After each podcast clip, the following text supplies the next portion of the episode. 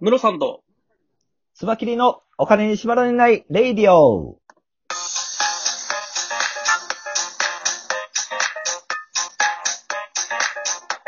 この番組は、実業家で営業コンサルタントのムロさんと、スバキリ趣味団長のスバキリがお送りする、お金と経済のことについて話す番組です。お願いしまイェす。イ、イェイ、一店舗遅れてしまいまし たね。まあ一大回丈こ夫での前に僕がミスってますからね。 テイク2実はこれで、切り下げす。テイク2。 2。大丈夫です。すいません。今日の話題は何でしょうかはい、今日なんですけれども、えっ、と、はい私が以前働いてた野村証券が、大胆はにい新入社員教育を変えてくるっていうニュースが出てまして、はいはいはい。はい、来年度は配属される新規採用者、350人ぐらいいるらしいんですけれども、はい。その大多数がコールセンターに配属されるっていうような話が出てきてます。へえ、すごい。はい。あの、こだれからもう対面営業っていうのは難しくなってるっていうことでしょそうなんですよね。ねめちゃくえ。ちゃそれで衝撃も新入的社員でしたね。 350人取るんだ。そう、そこはね、あの、これ結構、あの、僕がいた時も、僕が入社したのって、あの、あれだったんですよ。リーマンショックの翌年うん。だったので、ああ。 2010年。翌年っていうか、あ、そうまかあ、そうか。 1年そ半んな後に時なでるのかなも、だった新んで入すけ社員をど、雇ってるんですね。そう、その時で、僕の時でね、550人とか採用してたんですよ、確か。へえ、そう。すで、ごいな。まあ、厳しい環境だけれども、やっぱうりその、会社の将来を支えていくのは、今の新入社員の人たちで、その人たちがしっかり育たないと、やっぱりうん会社の力っていうのは落ちてしまうと。いうので、まあ、今、まあ、その、業界の、あの、規模のところもあって、多分少しこう、全体的にはやっぱ減ってるところだとは思うんですけれども、そうですね。対面営業ってもうほぼほぼエグゼクティブな人しかうんうんうん。必要なくなってるよねっていう感じですね。はいはいはい、はい。本当に知識豊富な営業マンが、うん、ね、そういう億単位の取引とかに、とか何千万とかの取引のアドバイスをするぐらいの感じじゃないと、もうほぼほぼネット取引に株はなってるので、うん。その一般の人、やっぱ年配の方とかかな、になっちゃうんじゃないかな。うんうんうんうんうんうん。そそれかもう本当に、本当に、あれですよ、ほん、なんていうんですかね、えー、エグゼクティブな人たちの、うんフォローをするみたいなのが、株の営業マンになってくるんじゃないかなと思うんですけど。確かに、方向性として野村証券がこう目指していた。あの、私うがん在籍中に目指してたところっていうのも、やっぱり株の話ができるっていうだけではなくて、うん。金融にまつわる相談は全部受けれるっていうあとあころそうを、ですそうねなので、そう。結構その中小企業の社長さんが、うんこう、税にまつわる相談だったりとか。そうでそれすねこ。そ今だったら補助補助金だとか、ね。そうですね。そうですね。ほそういうことを聞ける。そうです、そうです。事業の承継をこう悩んでる社長さんがうん。相談できる相談相手になれるとか、そうですね。そこまでいかないともう営業マンとしての価値はないみたいなね。うん、そういうところをやっぱ目指してたのはありましたね。うんうんうんになってくるでしょうね。ただの株取引だったら絶対ネットでやった方が良くて、うん。むし、ろ、なんていうんですかね、雑音を入れた方が難しいと思うんですよね。なるほど。一応自分で取引してる方なので。なるほど、うんうんうんうん。いや、でもコールセンターに配属させるってのはめちゃくちゃ良くてですね。はい。あのー僕あの金融系、そのファンドマネージャーやってたんで、あの、コールセンターの方でも、あの、いた経験はあるんですよ。なるスほーど。パーバイザーとしてですね。はい。いや、金融系のコールセンターは本当にね、あのーお、おお客さんがすごいいきなり 電話してし、はい、もしもしって言った瞬間からですね、はいあのーお電話ありがとうございますって言った瞬間から怒鳴り散らしてくるようなお客さんもいるんですよ。はいはいはいはいはい。まあ、金融系の取引なんでね、大損してる人とかいろんな人から電話してくるわけじゃないですか。はい。え中にはその、事業に必要なお金を、そういう、あの、株や何やに突っ込んでしまって損してる状態のお客さんとかも電話してくるわけですよ。おー なるほど。いやーもう本当いろんなお客さんとの、あの、対話が楽しめるというか、もう、あの、そこはう、んうんうんうんうちらの部署では人生道場って言われてましたから、ああ、なるほど。はい。もういろんな人生とこうぶつかるぶつかるわけですよ。はいはいはいはいそこに配属されるっていうのは、ある意味、ふるいにかけられるっていうか、もう精神と時の部屋だと思うんですよね。うんうんうんうんうん。なるほどまなあ。対いろ面んでなやはっぱり、ね、うんうんうん。できないけど、コールセンターは多分営業飛び込み行ってるのに近いぐらいのいろんな人に出会えるんじゃないかなと思いますけどね。なるほどな。まあ、対面の場合より、相手の顔が見えない分、そのまま感情ぶつけられるみたいなところはあったりするんですかね。そうですよね。まあ、お客さんから電話してくる側も。うんうん。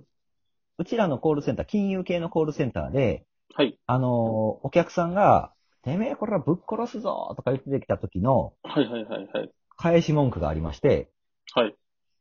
てめえこれはぶっこぶっ殺すぞって言われたら、あ、ブックオフでございますかって言うん ですよ。絶対笑うから、お客さんが。絶対そこで温度下がるんです。ほんまですかブックオフでございますかって言ってみたら、言ってみてください。ぶっ殺すぞって言われたぶっら。殺す。絶対に、絶対お客さん笑うから。これ来年、あれですね、野村証券はいに入社される新入社員の人、ぜひ持っていっそうて、ぜひ、そうですね。もぶっらいたい殺すぞ武器ですねまあ、なかなか言われることまあ、はなないいとと思うん思ですいけど、ますけどね、あんま り。この人てめえぶっ殺すぞって言われたら、ブックオフでございますかってあ聞き直してみてください。絶対相手笑うから。うん。なるほどですね。で、ほん温度ま を下げる。まあ、あいあ相手の温度が逆に上がったらすい ません。激情されたらすいません。はい。っなるほどな。